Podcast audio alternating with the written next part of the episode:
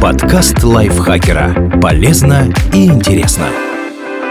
Всем привет! Вы слушаете подкаст лайфхакера. Короткие лекции о продуктивности, мотивации, отношениях, здоровье. В общем, обо всем, что делает вашу жизнь легче и проще. Меня зовут Дарья Бакина, и сегодня я расскажу вам о том, откуда берется зависть и как с ней справиться. Зачем нужна зависть и какой она бывает?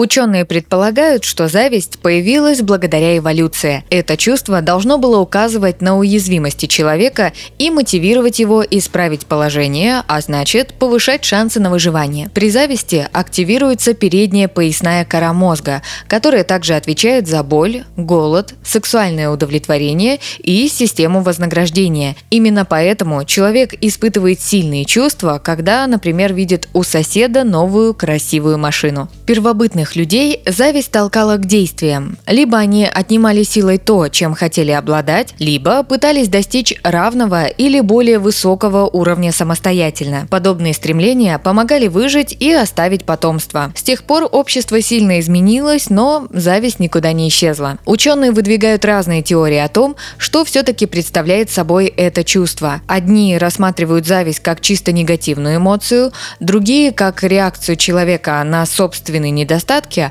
а третьи вообще говорят о существовании мягкой, белой и злокачественной черной зависти. В некоторых языках даже есть два отдельных слова для обозначения этих разновидностей. Например, «заздрошч» и «завишч» в польском или «бинейден» и «авхунст» в голландском. Согласно сторонникам последней теории, мягкая зависть граничит с восхищением и, как считают некоторые психологи, может мотивировать человека. Злокачественная вызывает ненависть к другим или заставляет чувствовать себя несчастным. Чему и кому обычно завидуют люди? Зависть в основном распространяется на окружающих, которые близки нам по статусу или чей успех выражается в понятных нам категориях. По этой причине мы острее реагируем на достижения других в областях, которые волнуют нас самих. Например, олимпийскому чемпиону могут завидовать спортсмены. Достижения знакомых нас волнуют сильнее, чем неизвестных прохожих, а с очень успешными людьми сопоставляем себя реже, так как обычно не считаем, что обладаем равными с ними талантами или возможностями. Наконец, Наконец, более яркие негативные эмоции у нас вызывают конкретные, а не абстрактные вещи. Мы скорее будем завидовать дорогой машине, большому дому или частым поездкам за границу, чем умозрительному счастью. То есть бывший одноклассник с его Лексусом – это более вероятная мишень для зависти, чем Илон Маск. Первого мы знаем давно, да и машину он ставит прямо под нашим окном, а вот второй распоряжается астрономическими суммами где-то в Северной Америке. Как вредит зависть?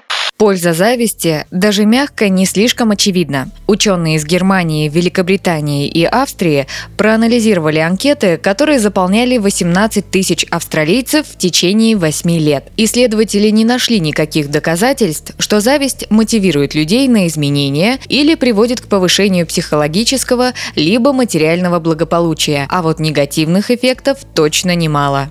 Она может вызвать враждебность между людьми. Зависть вынуждает либо стать лучше самому, либо сделать все, чтобы опустить другого до своего уровня. Это может проявляться как в незначительных уколах, так и в откровенном злорадстве и агрессии. И даже между друзьями может разгореться настоящая вражда. Хотя агрессивное поведение никак не помогает завистнику достичь желаемого, оно утоляет его злорадство. Так, американские психологи обнаружили, что спортивные фанаты иногда радуются, когда игрок из команды соперника получает травму. Она может провоцировать травлю. Зависть нередко становится причиной агрессии. При отсутствии возможности потешить свое злорадство другими методами или обойти конкурента в честной борьбе, многие начинают самоутверждаться с помощью грязных приемов. В таком случае в ход идут травля и сплетни. Она может заставлять людей лгать. Порой те, кто завидует по-черному, пытаются улучшить свое положение не через труд и самосовершенствование, а с помощью более быстрых методов. Например, соврать о своих профессиональных достижениях, чтобы получить более статусную работу. Она может навредить карьере. Когда человек одержим чужими успехами и зациклен на сравнениях, он иногда начинает пренебрегать своими обязанностями. Например, игнорировать поручения коллеги, который получил повышение. Скандалы и невыполненные обязанности в итоге оборачиваются против завистника. Она может привести к стрессу или депрессии. Из-за сильных и частых приступов зависти способна упасть самооценка, а сам человек может начать стыдиться своих чувств. Подобные болезненные эмоции приводят к апатии, сомнениям и изоляции. Это прямая дорога к стрессу и депрессии.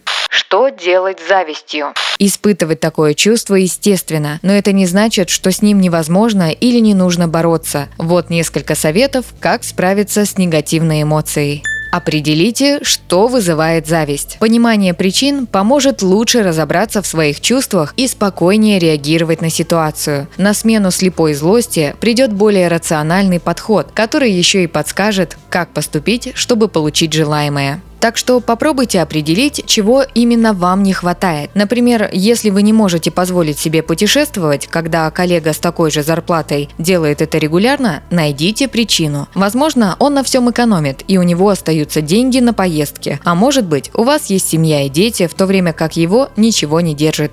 Сосредоточьтесь на своих достижениях. Отвлекитесь от других и посмотрите на себя. Подумайте, что вызывает у вас гордость. Возможно, вы не стали начальником, но зато все коллеги вас уважают. А может, вы не достигли больших успехов в спорте, зато вырастили прекрасных детей. Такая похвала самому себе придаст вам мотивации и отвлечет от негатива. Когда вы взглянете на собственные достижения, сразу почувствуете себя увереннее и будете меньше завидовать другим.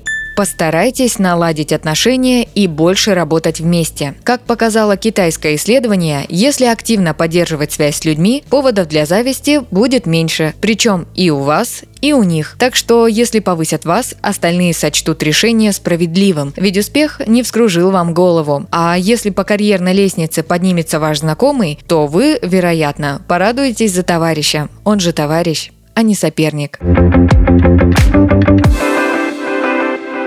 Спасибо Андрею Вдовенко за этот текст. Подписывайтесь на подкаст Лайфхакера на всех платформах, чтобы не пропустить новые эпизоды. Ставьте ему лайки и звездочки. Это помогает узнать о нас новым слушателям. Свои впечатления о выпуске оставляйте в комментариях или отзывах в приложении. А в описании вы найдете ссылку на наш опрос. Пройдите его, чтобы мы могли лучше узнать о вас, ваших предпочтениях и стать еще лучше. На этом я с вами прощаюсь. Пока!